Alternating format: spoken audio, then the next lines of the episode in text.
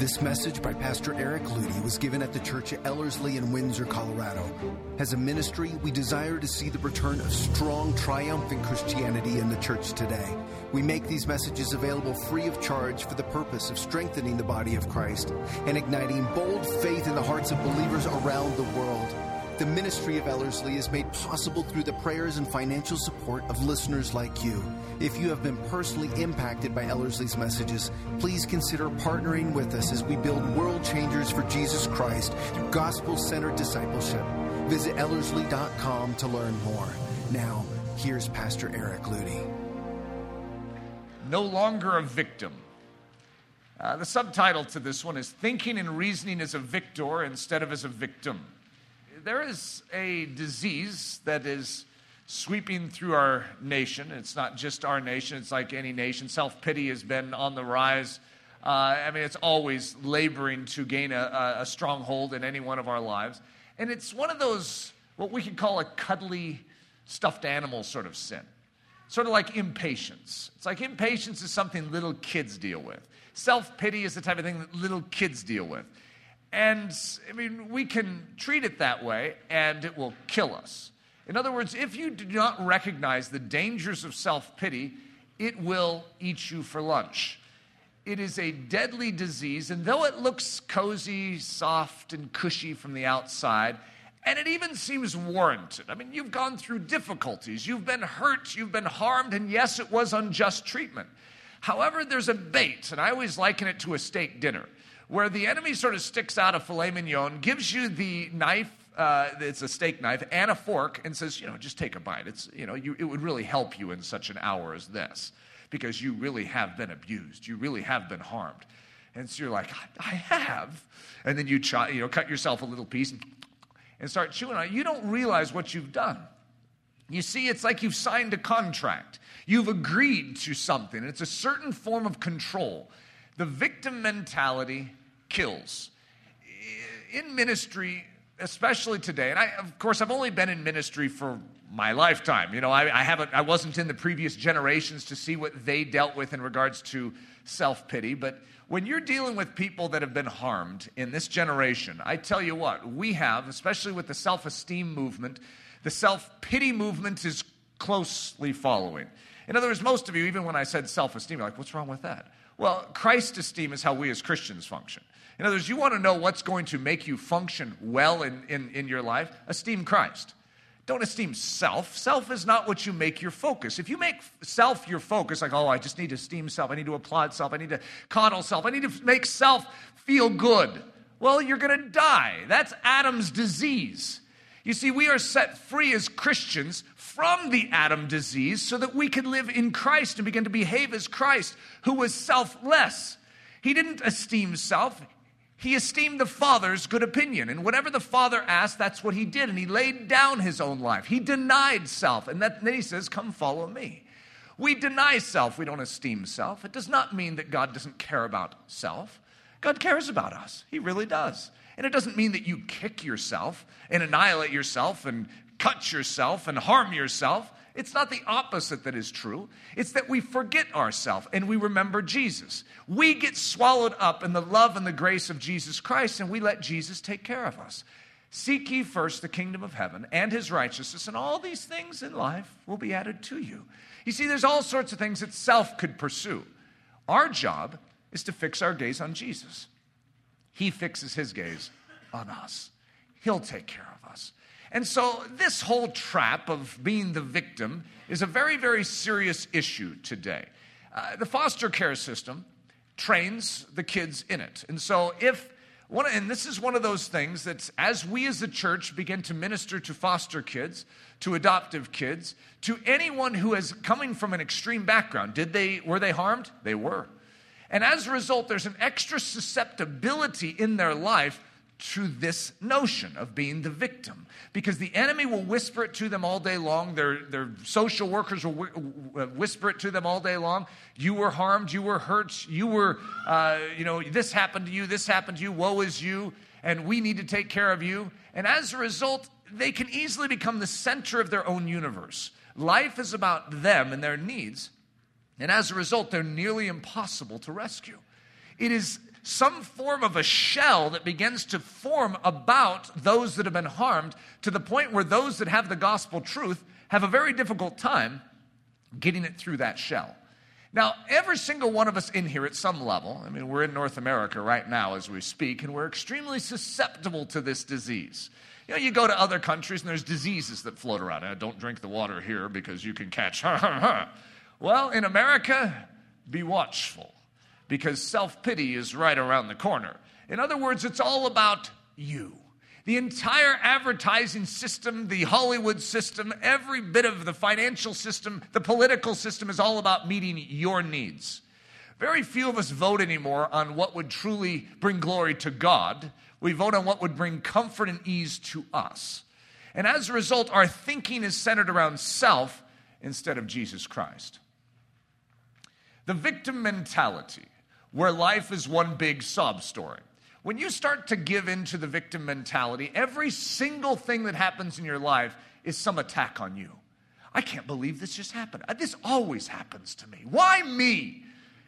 That, I, that notion, that thought pattern cripples the soul. My life is so hard. These are just quotes. You might be familiar with these quotes, Eh, either coming from your own soul. And what's funny is you can almost see the enemy going, Your life is so hard. And then you go, My life is so hard. The enemy says, People sure have mistreated you. People really have mistreated me. Do you know the things I have gone through? I have special problems and special challenges. No one ever considers my unique needs. Everyone else gets the privileges and advantages. I have it harder in life than those around me. Why are things always so hard for me? Huh. Boy, quote unquote. And we're the church of Jesus Christ, and yet these are quotes in our life. How did they get there? If ever someone were deserving of a pity party, it would be me. You see, I know that self pity may be dangerous for some, but for me, I deserve it. You see, I'm a special case. One of the most dangerous ideas that could ever creep into our idea, our idea bank or our brain is the idea that we have special problems. You see, every single one of us has a unique life. There's no doubt about it. And every single one of us has unique circumstances, but we all have the same problem. We have a problem with sin. And the definition of sin in very short terms would be self on the throne or self in the control position. Life is all about self. That's sin. And when life is about self, the results of your life cannot please God. When your life is about Jesus, the fruit of your life pleases God. And so, what we need to be saved from is that very kernel. And so, when these are our quotes, and when we look at our issues, and when we turn inward, we're doing the devil's business. The wound, a very common term for it today in Christianity. We have been psychoanalyzed, and so we've brought uh, psychology into uh, Christianity instead of the gospel. And I'm, there is something really known as psychology and how the mind works. There's nothing wrong with that. However, there's this notion of psychology which celebrates self. That's where self esteem even comes from, self pity. These are terms, psycho terms. And so it's self, self, self, self, self. And it's all about soothing self, comforting self. And that's what psychology is built around, is somehow esteeming self, coddling self, comforting self, securing self, so that self would feel good. Self would be adapted to its circumstances. That's not the gospel. That's not what the gospel teaches. And so, as a result, we have a contrary gospel under the banner of psychology that is masquerading in the church. And so, one of the terms that comes out of this, uh, we have, you know, Dr. Phil uh, invented a term called, I don't know what it was, it was like the fictional self. And then we have multiple writers, best selling writers in Christianity, that call it the false self. And so, they've created this language of the false self. And the false self is your wound. And this is that which has been done to you, perpetrated against you, and it's created a wound. And so when Jesus comes to this earth, you know what they say he came to do? Is to save you from your false self or from your wounds so that he could set your true self free. Well, I mean, I'm not going to say that there's not a part truth if we were to word it that way. It's a strange way to word it. However, let me make something clear. Jesus didn't come to just save you from a false self, he came to save you from self. So let's not stick a little word on the front of it and say and cause self to remain on the throne. You see, what we have a tendency to do is excuse the self centricity and the self centeredness of our culture by trying to reinvent how Christianity works. Christianity comes to us. Jesus Christ enters our life and says, Eric, I have set you free from sitting on that throne. I want you to step down and kneel and allow me to take my position. This life will only work when it centers around Jesus Christ. If it centers around self, it simply will not work. You want to know why some of your Christian lives aren't working? It's because you're still right smack in the middle of it. It's supposed to be Jesus that it centers around. So we call this the modern invite into our personal pain. You see, when you have pain, there's a proper way of handling pain, and the gospel does address this. However, many of us have a tendency to loom in our pain, to sort of make it a habitat and surround ourselves with our pain and reminisce and ruminate about our pain. And as a result, it destroys our life. We usually struggle with forgiveness issues, bitterness, resentment, and self pity is crowned king. This is a quote from one of the top selling books, Christian books, in the past 10 years. Uh, a book that has possibly impacted more men in Christianity than almost any other uh, runaway bestseller, and the entire book is about the false self and removing the false self uh, from the life so that the true self can live. And this is one of the chief quotes. My own heart let me more have pity on, let me live to my sad self hereafter kind. No, no, no. No, so this morning you're not in that book, you're in the church at Ellerslie. And we speak it straight here. You see, yourself is not what you cuddle you must recognize that yourself and his agenda, or your agenda to usurp the kingdom of heaven in your, in your life and to take the throne that belongs to Jesus and to say, This is mine, I want control of my life, is the essence of your problem. So allow the Spirit of God to freshly convict you and to show you that you are in the wrong place and that it isn't your life. Yes, you've been dealt some blows in your life, but the way to deal with your issues, the way to deal with your hurts and your pains, is to give them over to the one who heals. His name's Jehovah Rapha, the Lord who heals, Jesus Christ. He has shed blood for you. He has given you a river of life that when you would turn to Him, it will wash over you like a healing salve. And it will take even what the enemy meant to harm you and will turn it to strength in your life. He takes your pebbles and turns them into jewels, but you must relinquish them. You must give them to Him. The gospel has power to save, but you must give up self. Self pity, the great power outage of the soul. Yeah, the church doesn't have a lot of power today. And some of us say, well, yeah, it wasn't intended to. Yeah, the early church had power. They walked in the strength of the Holy Spirit. But we're, we're today, uh, that's all ceased, and now we just have the words of Scripture. You cannot live the Christian life with merely the words and the text of Scripture. You need God in order to live the Christian life. And God has given us that deposit, that earnest, so that we could have something and actually live out this triumph known as the gospel. And we could showcase to the world who Jesus is. We're the body of Christ. We're supposed to show something. But when we allow self pity in it, it's a great power outage. It is the opposite, it is the antithesis of what Jesus Christ came to do, which was to set you free from the control of self. And so, what you're doing is claiming self and self's interest as the highest priority. Any of you ever thought of God pity? You know, we have self pity, but no, not, I, I agree. It's probably not the best term for it. God pitied. You pity God. I, I, don't know if that's the best way of saying it, but I have a quote about it that's pretty fascinating, considering the opposite notion for a change. Listen to what Charles Spurgeon said about this. I remember William Huntington says in his autobiography that one of the sharpest sensations of pain that he felt after he had been quickened by divine grace was this he felt such pity for God. I do not know that I ever met with the expression elsewhere, but it is a very expressive one. Although I might prefer to say sympathy with God and grief that he should be so evil and treated, ah, my friends, there are many men that are forgotten, that are despised, and that are trampled on by their fellows. But there was never a man who was so despised as the everlasting God has been.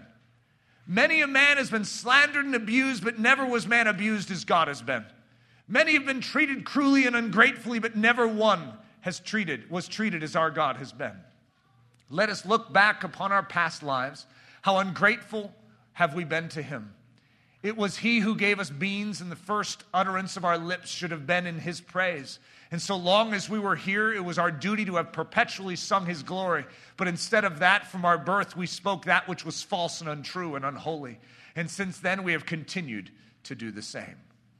So, whether or not the term God pity is the right way of saying it, do we recognize that self pity is so unmerited? When we are thinking of the God of the universe who has given up everything for us to rescue us, in every single circumstance.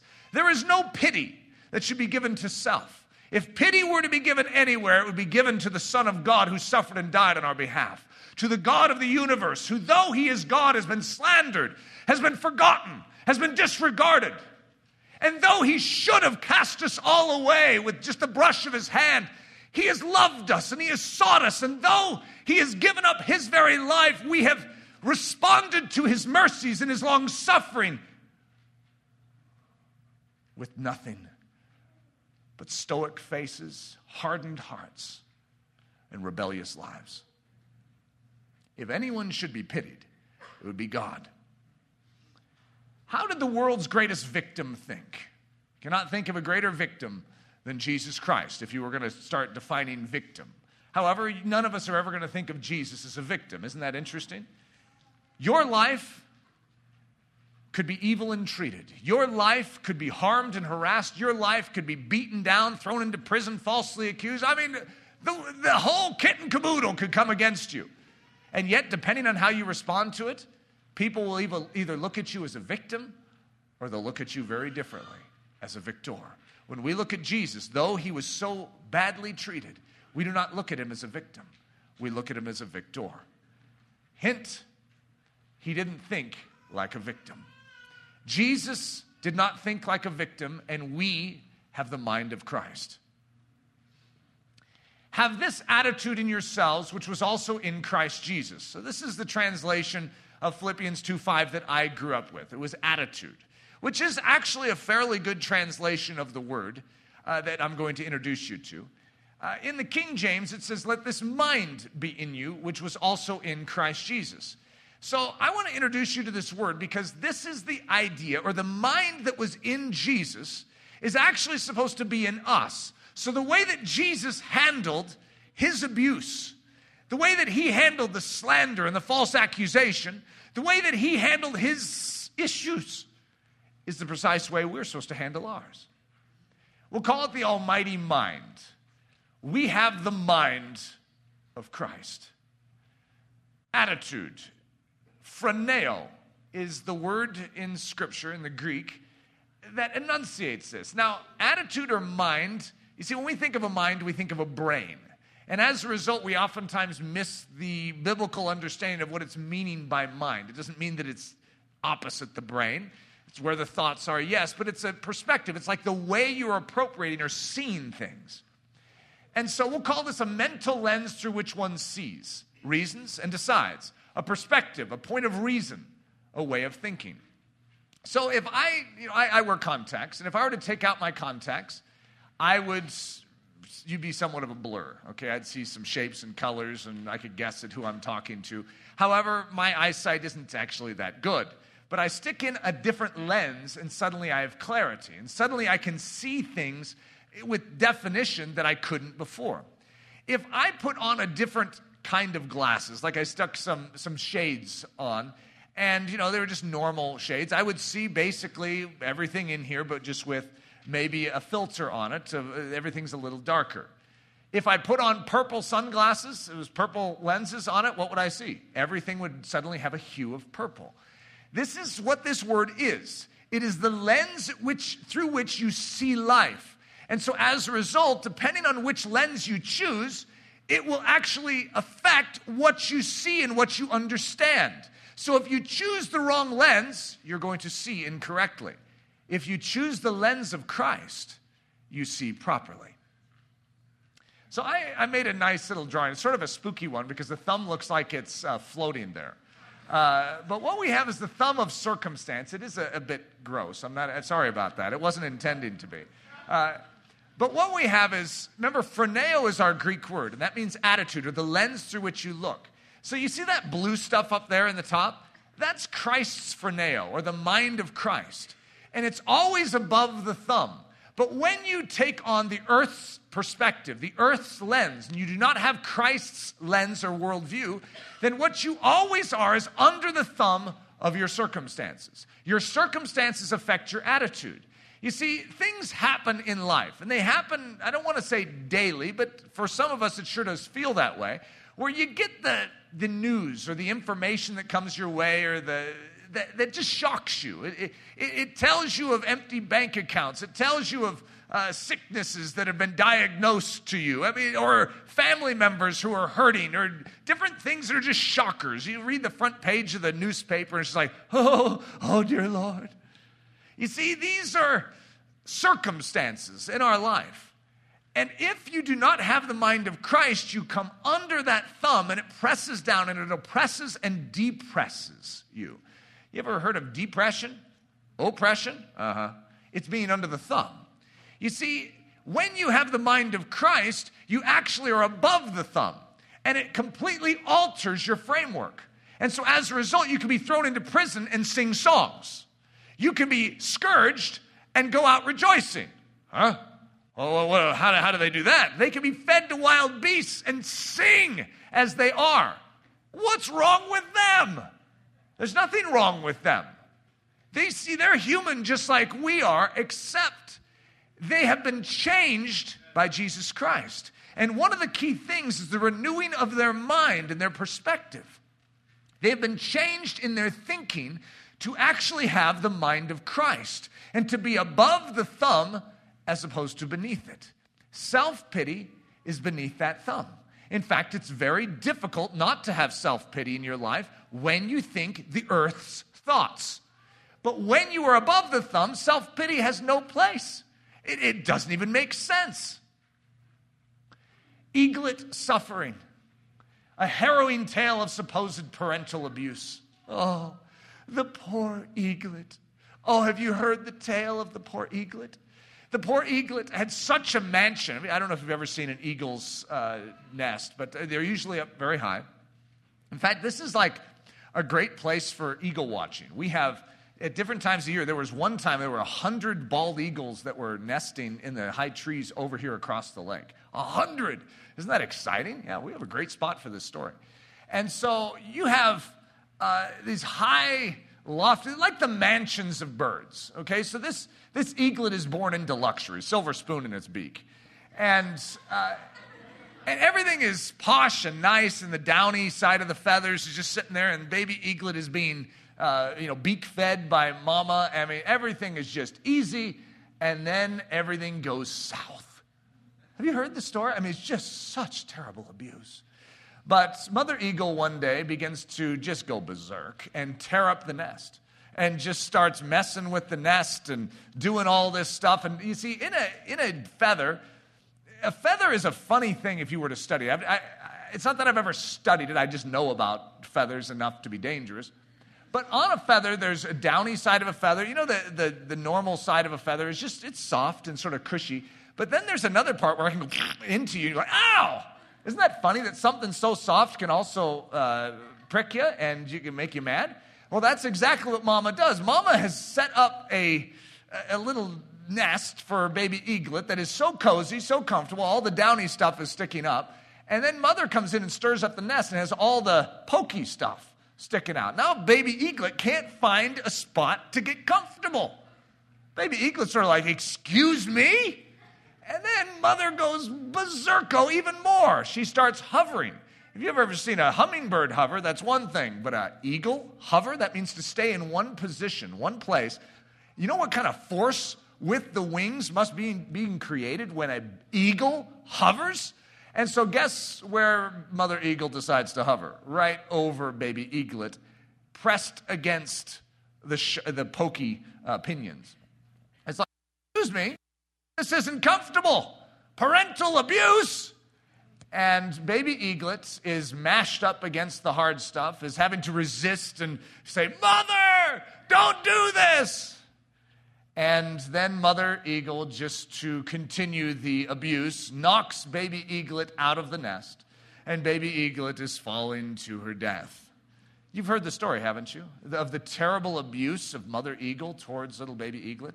You see, depending on how you listen to this story, if you only hear it from the eaglet perspective, you could be horrified. I can't believe Mother Eagle did that. I, I, mean, that is so inappropriate. Have we called social services on this one? Because that is just not right. Okay, and if all you have is the eaglet's perspective, if that's the only testimony you have, which is what we live with in this earth, all we have is the victim thought pattern. If that's all you have and you don't correct it with the word of truth, then you will live in depression. You're falling to your death, but there's actually more to the story if we were to listen.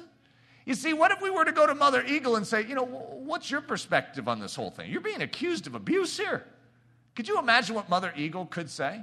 You see, I love my baby eaglet so much that I need to help baby eaglet. You see, if a storm were to come, baby eaglet is vulnerable because baby eaglet was designed by God to fly.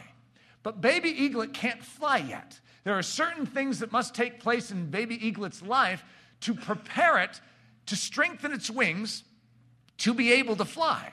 So, as a loving mother, says Mother Eagle, I need to stir up the nest to create a discomfort in baby eaglet's life to actually cause a resistance. Baby eaglet needs to know how to exert, how to flex, how to exercise.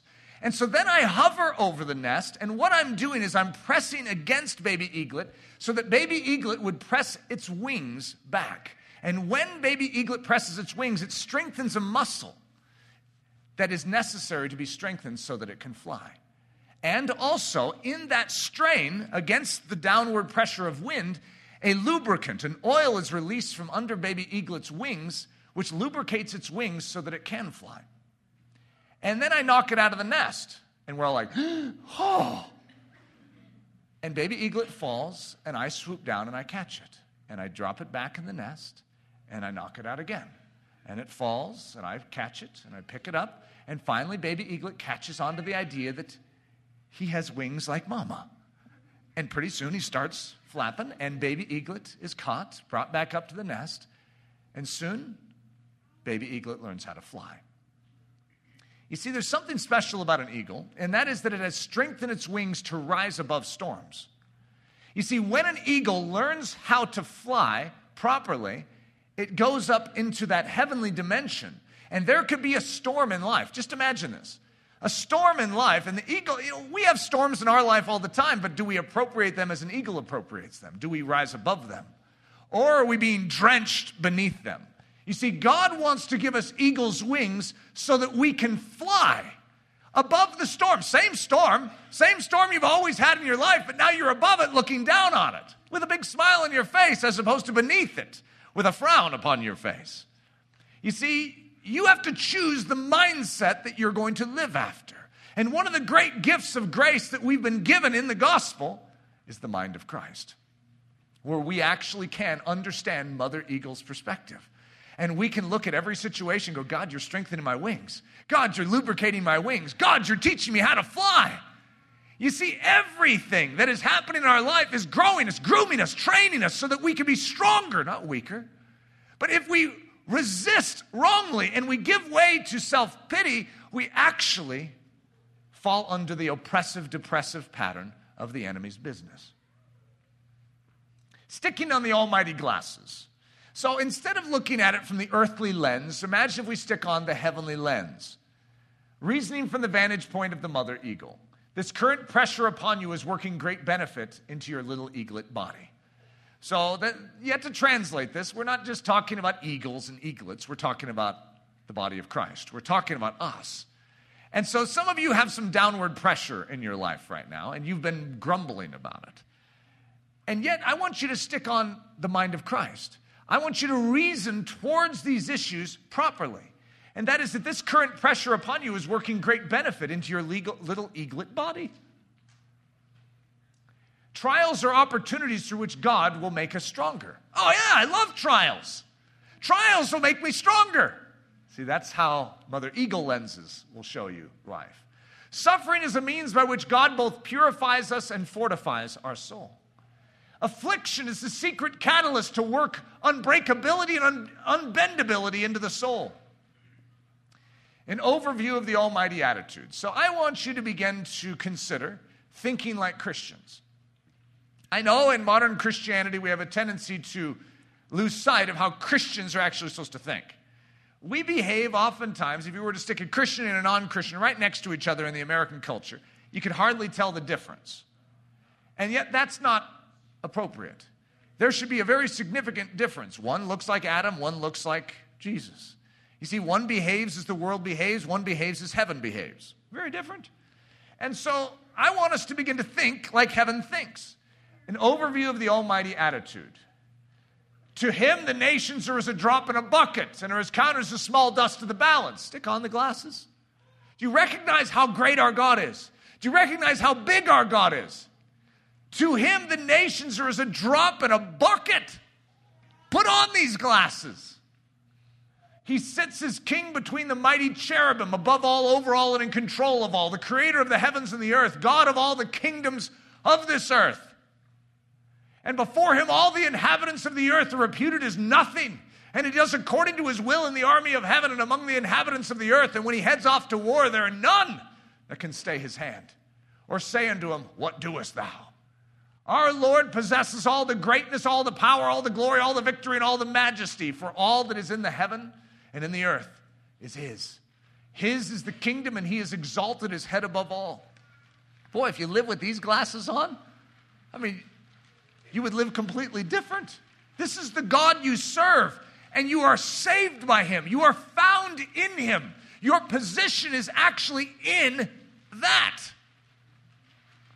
The two chapter twos. So I'm, there's a, a, just a fascinating phenomenon in Scripture that's uh, two different chapter twos Psalm 2 and Philippians 2 both deal with a mindset.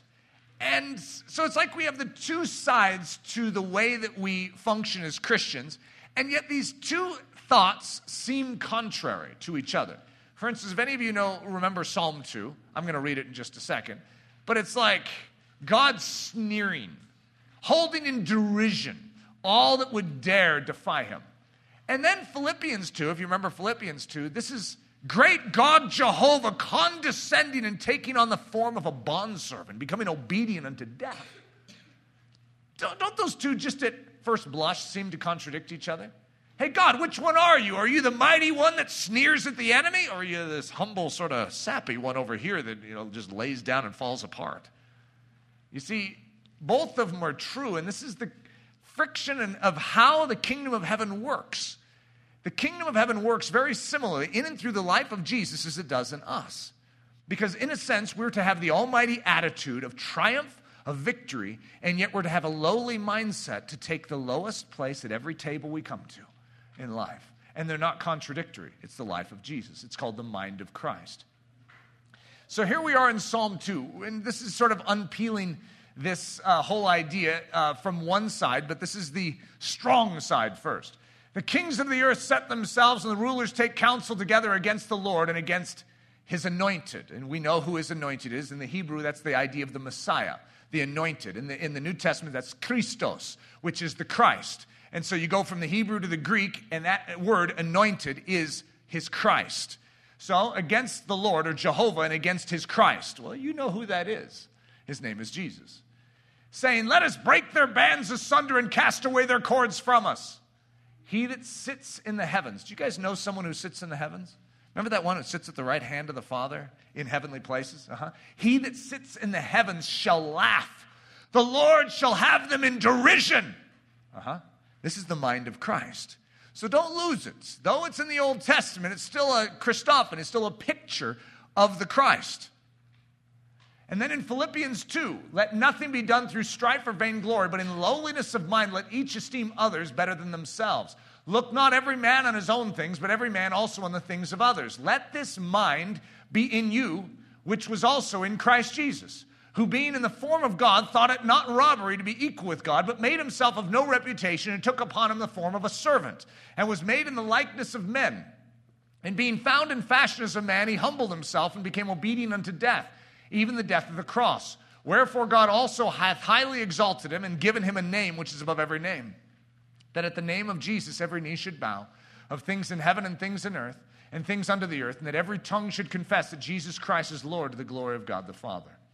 The two seeming contradictory attitudes what condescension, what wrath, what judgment.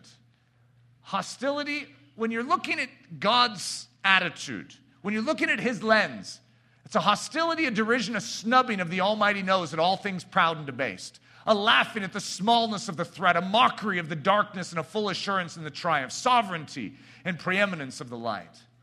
And then, second, the second lens is what humility, what love, what grace. It's a humbling, a bending, a giving, a love so great and an affection so strong that the Almighty is moved to remove his robe of glory, endure the afflictions of the cross on our behalf in order that he might save us.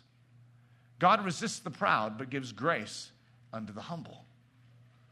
So, the two essentials to unstoppable living this mixture of knowing your position in Christ. Remember, Psalm 2 shares what his attitude is. In Christ, we literally laugh at the work of the devil, hold it in derision. Why? I mean, uh, can we do that? Uh, can we actually hold it in contempt and say, no, uh uh-uh, uh, I'm not going there. I'm not going to entertain that thought. Why would I give way to that? I'm a Christian. You see, we're in Christ, we're seated in heavenly places in the anointed one who is written about in Psalm 2, showing his very attitude towards that which conspires to destroy him. And so these are two things that need to be woven together that strength and that humility. So if you know your almighty position, then you can obey boldly without fear, and nothing can stop you from filling your, fulfilling your God given assignment. You see, Jesus was given a commission, and that was to become a worm and no man, to literally become sin for us. He, he took on the lowest of low positions and humbled himself in such a amazing, shocking, bewildering way. Why? Well, he knew his almighty position. You see, when you know your almighty position, you're able to take the lowest place and do it boldly and to do it fearlessly. But you need both. You see, the mind of Christ includes both. And if you clip the wings on either side, if you don't know your almighty position, then it's very difficult to take that low position. And you very easily can become the victim. But when you know that you've been rescued, when you know that Jesus Christ has elevated your life, when you know that He has rescued you from you and the debaseness of the flesh, and you know that He loves you and has put His seal upon you, and He will always be with you, and He will never leave you nor forsake you, then you have a newfound confidence to live boldly in obedience, in humility, a willingness to take the lowest place and do it unto Him for His glory. God's thoughts. So when God thinks, uh, He says, I am that I am. That's a God thought. I would encourage you not to have that thought. You see, that would be called blasphemy. Jesus was accused of blasphemy. Why? Because he thought that thought. You see, he did say that he was. Before Abraham was, he said, I am. Whoa! Did he just say that? He did say that. You see, Jesus is God. It's one thing for God to think it, it's a whole other thing for us to think it. So we have a slightly different thought. We have the same mind of Christ, but we have to appropriate that mind from our vantage point. The believer's thoughts, He is that He is, and I am in Him, and He is in me. The one that is the I am is actually my coat of armor. The one that is the I am, that is forever and always the exact same and will never alter and will never change. That same one lives inside of me. Ah, uh, yeah, that's a game changer when you begin to think those thoughts. The importance of an almighty attitude. If you reason small, you live small. If you think of God as weak, you'll be intimidated by the bluff of the enemy.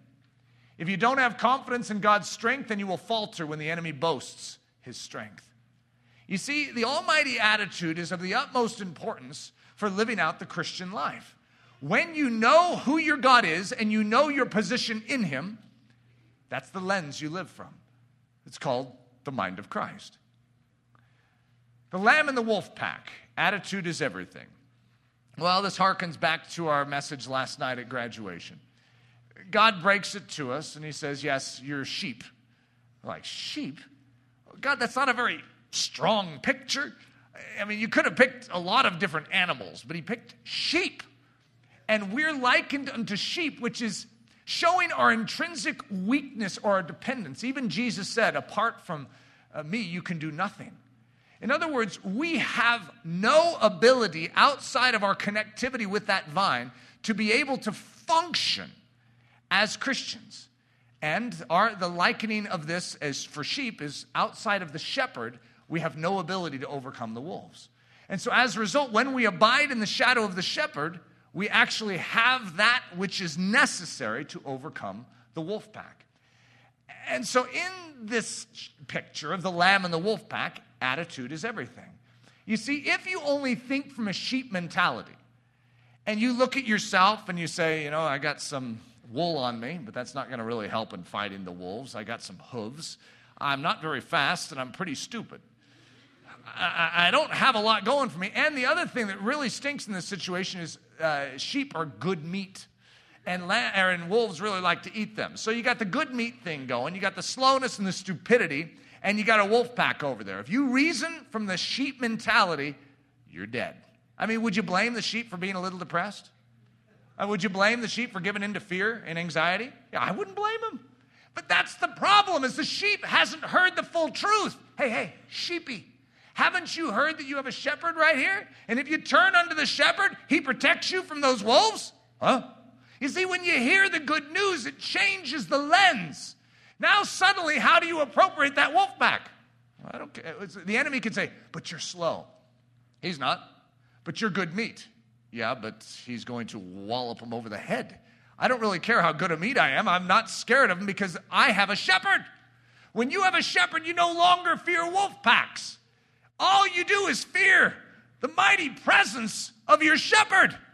He's that good. And he doesn't tremble before the wolf pack, so why should you? He's laughing at him, holding him in derision. So why in the world are you fearing him? If your shepherd doesn't fear him, you shouldn't fear him. Spiritual intimidation, the results of forgetting the bigness of your God. You see, the enemy gets away with his guff when we forget the bigness of our God.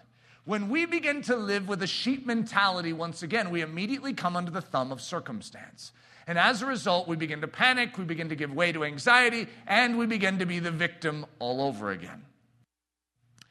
Spiritual intimidation, that is the door through which it enters. Installing mental hazard signs. I'm guessing that not everyone is exactly like me in every regard to how my brain works, but I'm, I'm assuming that we have some similarities. What I do in life is when I go through a trial or an extreme circumstance, I stick up a little sign just to remind myself that if I ever come near that situation again, to remember. Remember that there was a big hole in the ground where I twisted my ankle last time I came through. Just a little note that I put in my mind. Like I said, I don't know exactly how your mind is organized, if you do the same thing. Maybe you have pink signs and I have like, you know, neon blue. I'm not exactly sure uh, how your mind works. But, like, for instance, when I go to a restaurant, I stick up a little sign, and it usually either says yay or nay for the next time. All right? That's what you want to do. Because have you ever had it where someone says, Did you want to go to the such and such? And you just have a little sign inside. You don't remember what you ordered or anything about it. You're like, I didn't like it last time. I, I have a little sign that says nay. And I'm not exactly sure uh, why. You know, they're like, well, I was there before and I had a great meal. Yeah, I, am willing to try it again, but I just got a little nay going here. Okay? So these are called mental hazard signs. Now, the enemy feeds off of these, okay? Because in your obedience to Jesus Christ, if you begin to reason as a victim, because there's all sorts of signs that says you go this way and you may die.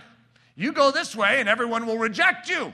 You go this way and oh yeah, you'll, you'll be made fun of in this generation. Oh, and all your friends will leave. There's all sorts of signs out there prepackaged for us. We didn't even stick them there. We were told about them. It's just like, do you read the sign? Read the sign. If you ever become one of those radical Christians, yep, read what's going to happen to you.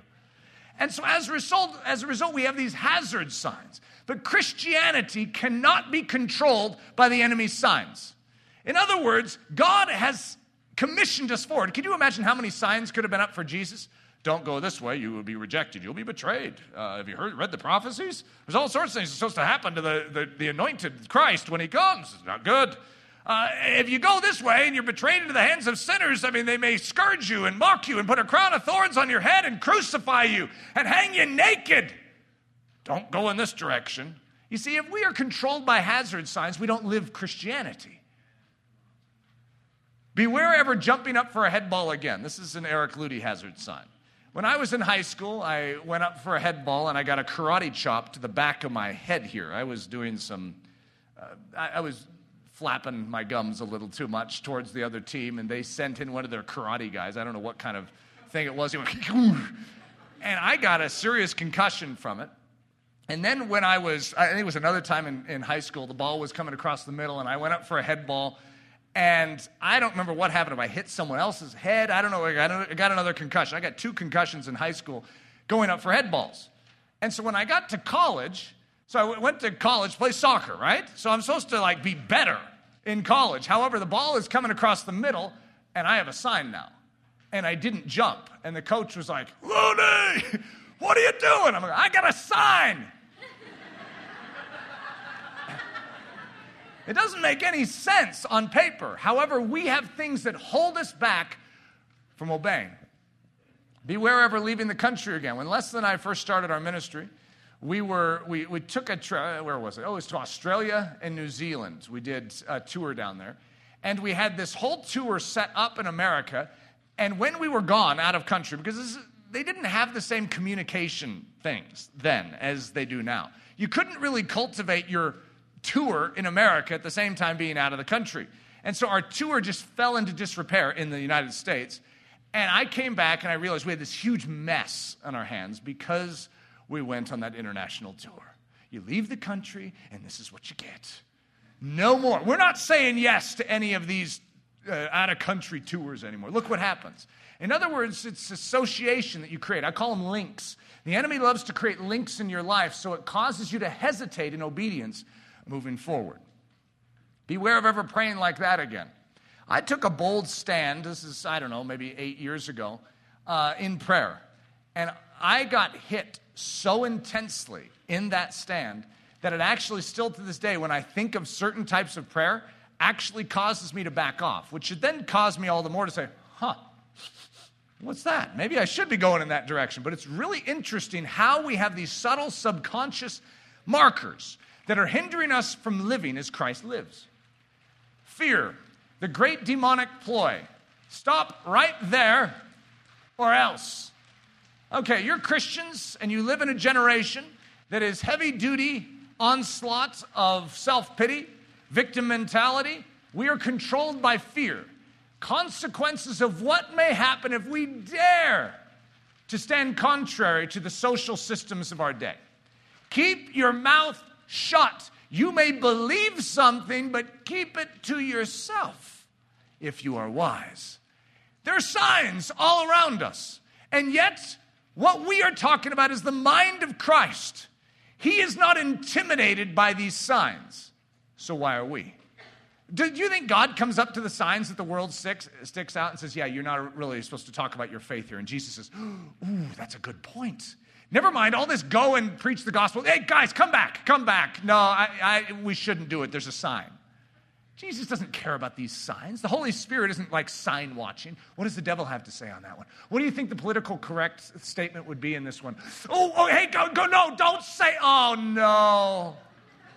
The Holy Spirit is opposite this world. He is holy, He is other than. And as a result, when we become other than, we need to allow the Holy Spirit to make us holy, to sanctify us in this world, which causes us to look different, to behave different. It doesn't mean unloving, as the world would say it. It doesn't mean condemning and judgmental and we bop people in the nose. It means we have the mind of Christ. We know who we represent, and we represent him in taking the position of a servant and loving well. So, fear, the great demonic ploy, stop right there or else. Many of you have had this thought I want to give my life to Jesus, but there are certain things that their signs are reading say, if I do that, if I start behaving like that Eric Ludy guy, oh boy, have you heard what's happened to him? Hey, look at my big smile, too. I love my life.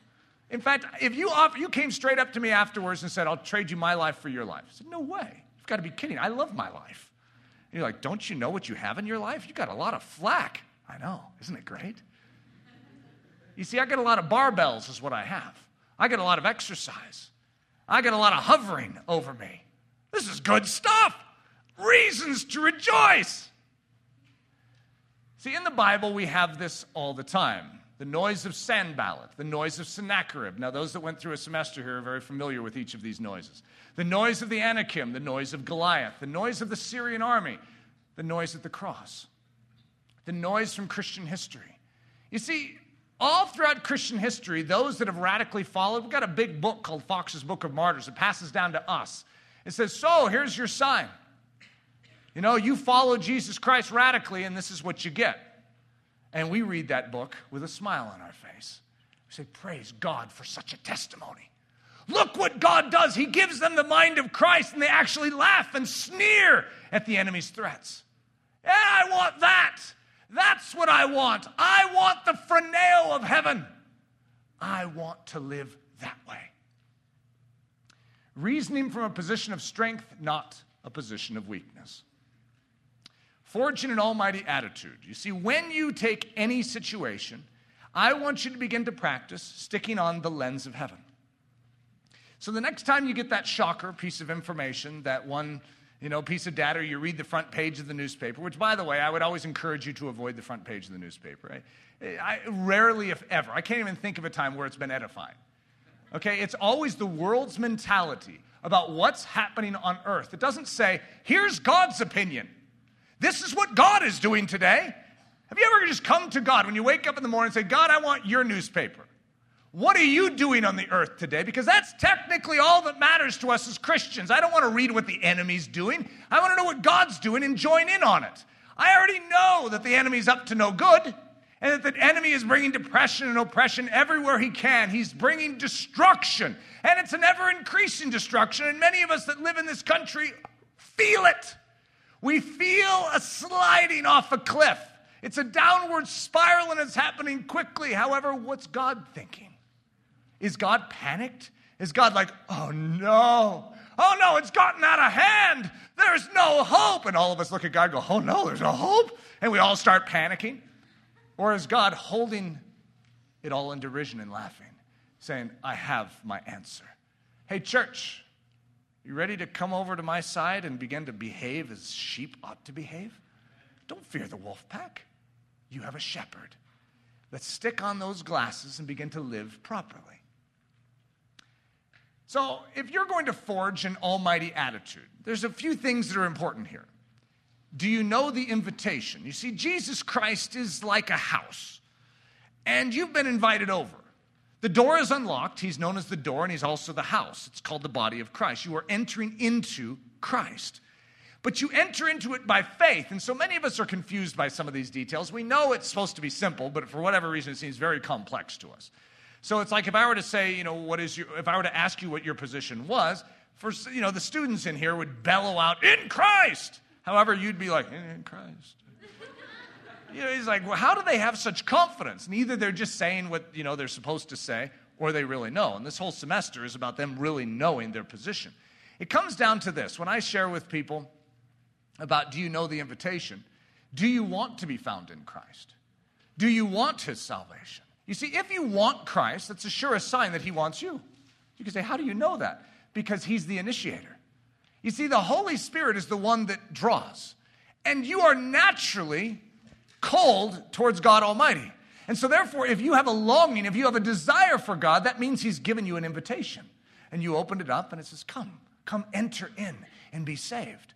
And so, if you have the invitation, you can have a confidence that He's not going to slam the door in your face.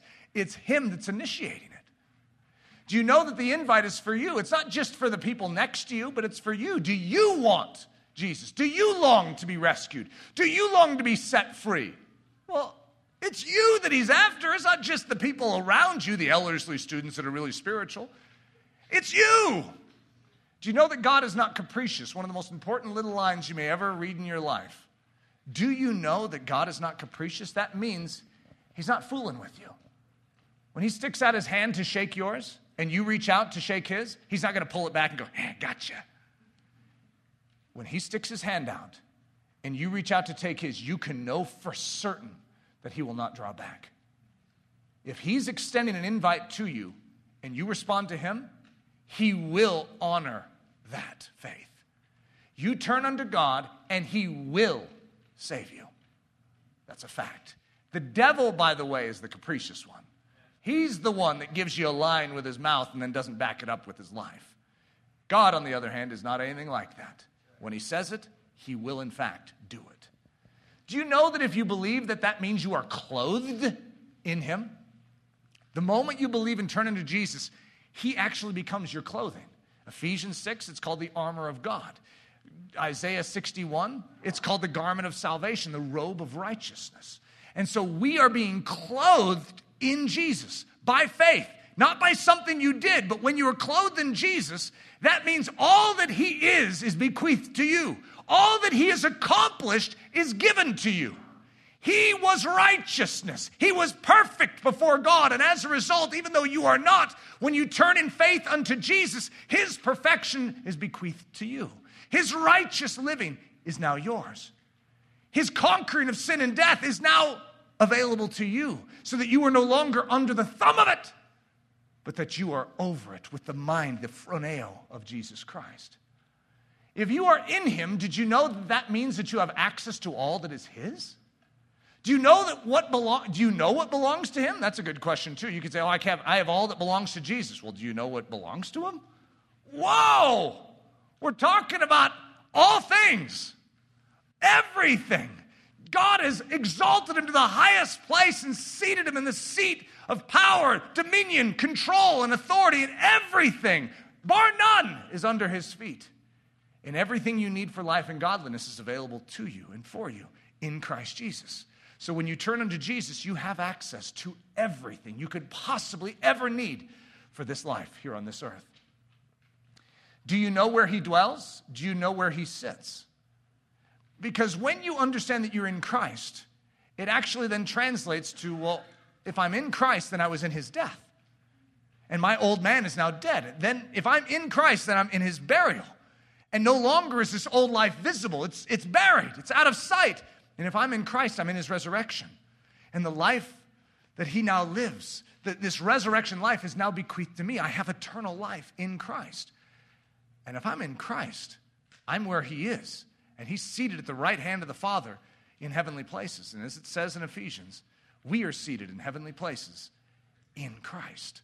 Whoa! Wow! Do you know what his seated position means to you? Stick on the glasses. All things are under his feet. And what are we called? The body of Christ. So, what's under the feet of the body of Christ? All things. You see, we are not bullied around and pushed around by the enemy. That enemy was defeated. We, as the church of Jesus Christ, are to walk forward in the confidence of the twice born. We are new creatures in Christ. All things, have, all things have been made new. We've been given new mindsets towards everything that we do. And anytime we face difficulty, we don't go to self pity. We look at it through the mother eagle's lens and we say, even this will be turned into good for those who love him. Everything turns to good for those who love him. Everything. Every trial, every challenge, even the things the enemy throws on me, all of it gets turned into good. That's the right perspective. It's the almighty attitude. The almighty attitude of the believer. Do you know that though you are weak, he will make you strong? We are to be super conquering. Just listen to this list I'm going to take you through. This is so extraordinary. We are more than conquerors. Alexander the Great, Napoleon, those are conquerors. We're more than that. Nothing can stand in the way. There was no military force that could stop Alexander the Great. But we are more than that. What does that mean? The world, the systems of this earth, the powers of darkness have no defense against the church of Jesus Christ when it marches forward. Nothing can stop it. Do you know that his authority is now your authority? We are bequeathed all power and authority. We are seated in Christ Jesus in the heavenly position of power and authority. We are given power over all the power of the enemy to tread upon their high places. Do you know that you are immovable and invincible? We are immovable and invincible. We are able to repel all the fiery darts of the enemy, able to tread on lions, adders, serpents, scorpions, and dragons, able to drink poison and be unharmed. A thousand shall fall at our side and 10,000 at our right hand, but it shall not come near us. There shall not a hair of our head perish. Jesus gives us gives unto us eternal life, and we shall never perish, neither shall any man pluck us out of his hand, and nothing shall by any means hurt us. Do you know that we are to be fearless? The Lord is our light and our salvation, so whom shall we fear? The Lord is the strength of our life, so of whom shall we be afraid?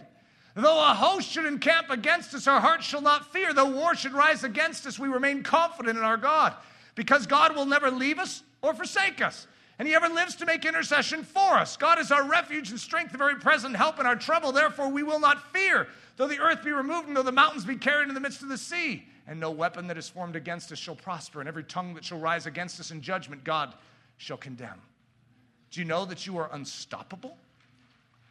The Lord is with us as a mighty terrible one. The gates of hell shall not prevail against us. Whatsoever we shall bind on earth shall be bound in heaven, and whatsoever we shall loose on earth shall be loosed in heaven. And there is no restraint to the Lord to save by many or by few. Greater is he that is in us than he that is in this world. Since God is for us, who can be against us?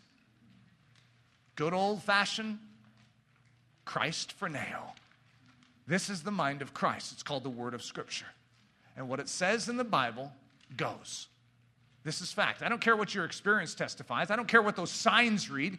The enemy has signs all over the place. I don't care about those. I care about what the Word of God says. The Word of God is spoken. Let's march. Reasoning from this position of indomitable, unstoppable, immovable strength and authority. Set your phroneo, your mind, on things above, not on things of earth. Set your phroneo to match the mother eagle's thoughts towards the situation and not the baby eaglet's thoughts. You have a role in this. You must choose the lens through which you look. You are in Christ, therefore, you have His lens, you have His word, it's available to you. Put it on. Think and reason in and through that lens. If you reason through the eagle, you will be depressed. You will be self pitying, you'll be complaining, and you'll hold a grudge against Mother Eagle. But if you get Mother Eagle's lens, you will see that everything that is being done is being done because of love. And everything that is being done is being done to strengthen and to build us stronger so that we can fly and actually exhibit the strength and the virtue and the glory of Mother Eagle for all the world to see. Put on the almighty glasses. Who should be intimidating who? Uh, it's ridiculous to think that we get intimidated by the devil. I mean, come on who should be intimidating who? The book of Philippians, that you would have the same for phroneo. If you were going to summarize the book of Philippians, one of the ways that you can study scripture is what, what I could call the big idea. In every book of the Bible, there's a big idea, there's a key theme that is being expressed. Well, the book of Philippians, this would be arguably either the, the main big idea or one of the supporting big ideas that you would have the same phroneo. It's a mindset one. This is the one where Paul's always saying, I rejoice. Rejoice in the Lord always. He's always rejoicing. He's in prison as he writes it. What's wrong with this guy? He's got a pair of glasses on, doesn't he? And he's saying that you would have these same glasses. He writes a whole book of the Bible that you would have these glasses. Fulfill you my joy that you be of the same phroneo, having the same love, being of one accord, of one mind. Let this same phroneo be in you, which was also in Christ Jesus. Let us therefore, as many as be perfect, have the same phroneo. And if anything you do not have the same phroneo, God shall reveal even this unto you. Nevertheless, whereto we have already attained, let us walk by the same rule. Let us have the same phroneo. I beseech Euodias and beseech Syntyche that they have the same phroneo in the Lord. Boy, this is all in one book. The whole thing is about having the same phroneo as Christ. It's available to you. You can have it. You can be thrown into prison and rejoice too. It's not like Paul is a special Christian in regards to that. You see, it's funny, we in America have special problems. But then we treat the Christians in the Bible, the great pictures of grace, as special Christians. And so we have special problems, they're special Christians. There's a huge gulf between us. Instead of recognizing that Paul is bequeathed the exact same thing, he's a sheep like we are. And yet he's a sheep that stands at the ankle of the shepherd and says, Hey guys, you might want to stand here with me. This is pretty cool. Those wolves have nothing on me. But Paul, you're in prison. I know, isn't this amazing? To live as Christ, to die as gain. I fear nothing. Viper jumps out of the flames and latches onto his hand. He goes, eh, throws it back in. Okay, guys, where were we? Fears nothing. He's unstoppable. God has a commission. Jesus was not stopped by the enemy. What looks like he was taken into the hands of sinners actually is not what happened. Jesus gave himself. You are not going to be taken by the enemy. You will give yourself unto Jesus Christ, and he can spend you as he sees fit. The enemy does not take you. The enemy does not get his agenda to be accomplished in your life. Your life will be controlled by God's agenda, and that is how you live. That is how you think. That is how you reason. What is the conclusion of such an almighty attitude? Basking in the final chapter of Philippians. When you understand what Philippians is about, then the final chapter, you know, just has context. Therefore, my beloved and longed for brethren, my joy and my crown, so stand fast in the Lord, beloved. Rejoice in the Lord always. Again, I will say, rejoice. Let your gentleness be known to all men, the Lord is at hand. Be anxious for nothing I mean, why would you be anxious for anything? Do you have the glasses on? Be anxious for nothing. But in everything by prayer and supplication with thanksgiving, let your requests be made known to God, and the peace of God, which surpasses all understanding, will guard your hearts and minds through Christ Jesus. Finally, brethren, whatever things are true, whatever things are noble, whatever things are just, whatever things are pure, whatever things are lovely, whatever things are of good report, if there is any virtue and if there is anything praiseworthy, meditate on these things. This is the phroneo. This is the mindset. Don't look at the paper. If it's not leading you to those types of thoughts, go to God's newspaper, the Word of God. Think His thoughts. The things which you learned and received and heard and saw in me, these do. He's not a special Christian. He said, Yeah, all of this that you see in my life, do it. And the God of peace will be with you. I have learned in whatever state I am to be content. I have the glasses on, guys, says Paul. I don't care if I'm in prison. I don't care if I'm free. It makes no difference. I've learned how to thrive in every circumstance. I know how to be abased and how to abound. Everywhere and in all things, I've learned both to be full and to be hungry, both to abound and to suffer need. I can, says Paul, do all things through Christ who strengthens me. That's a phroneo. Stick it on. I can face anything. I can overcome any obstacle. Not me, I'm just a sheep, but I can in Christ overcome anything because I have the Almighty clothing and I have the Almighty Spirit dwelling inside of me. I'm a Christian. Boy, this is exciting stuff. And then you become just like Paul and start sharing with everyone to stick on the same glasses. You see, we're called ministers of the gospel. We have good news to share. Stick on the glasses. Do you see it? Self for Jesus. We started by saying, if you make self the center, your life stinks. If you make Jesus the center, your life works. I mean, to bake down Christianity into just that little nugget actually works. That's what it is. I mean, we need to give you a few more tools with how maybe to do that, but that's what it comes down to. Who's at the center of your life? Is it about you or is it about Jesus? When life is about Jesus, it works. When life is about you, it just doesn't seem to work. Many of you, even throughout this semester, those that are graduating, understand what it means to be tripped by the devil. And I tell you what, the devil gets so much mileage out of a good trip. I mean, if he can stick his foot out there and get you, and you turn the other way and kaboom, you go right on your face. That same spot, that same manure pile you've fallen in so many times, and there you are. Fresh vision to serve Jesus, fresh passion, and there you go down. What does the devil do?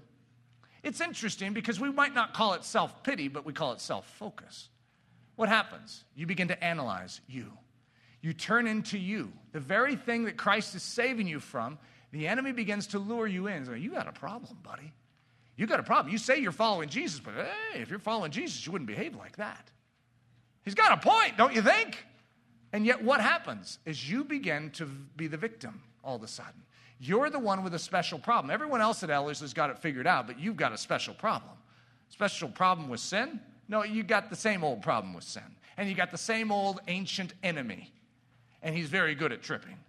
However, the more wise you get in the Christian faith, the more you begin to realize if you trip, you get back up and make sure your glasses are on. And you remember your position in Jesus Christ. You remember that it's His blood that was shed on your behalf that saves you, and it's not your perfection that does. And you freshly reckon yourself in Him. And you freshly reckon yourself in a seated position. And you bop the enemy in the nose. You see, you don't just sit there and stew about it. You don't allow the enemy to take you off the game, to get you sidetracked about you. This is not about you. It never was about you. It is about His glory. And the more you turn your gaze heavenward, the more you'll find that your walk becomes more and more consistent. And if you do get tripped, get up, put on your glasses, and remember the shed blood of Jesus Christ. He's done the work, He will lead you forward. So here's a great quote to finish our semester on. To be disappointed in yourself and to wallow in it is a focus on self, not on Jesus. I know you want perfection in your life. I don't blame you. I want it too. And I fall for this so quickly. It's like, oh, Ludy, what was that? That was not the tone. You just gave a message on speaking gently. Oh, where's bait? Ludy, Ludy, Ludy, Ludy. What's wrong with you? What's wrong with you?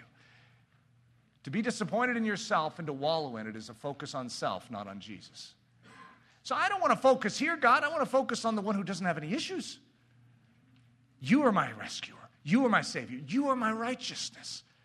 Praise you for that. That's Christianity. Christianity is always taking its gaze and looking up, always making Jesus the centerpiece and the focus of everything.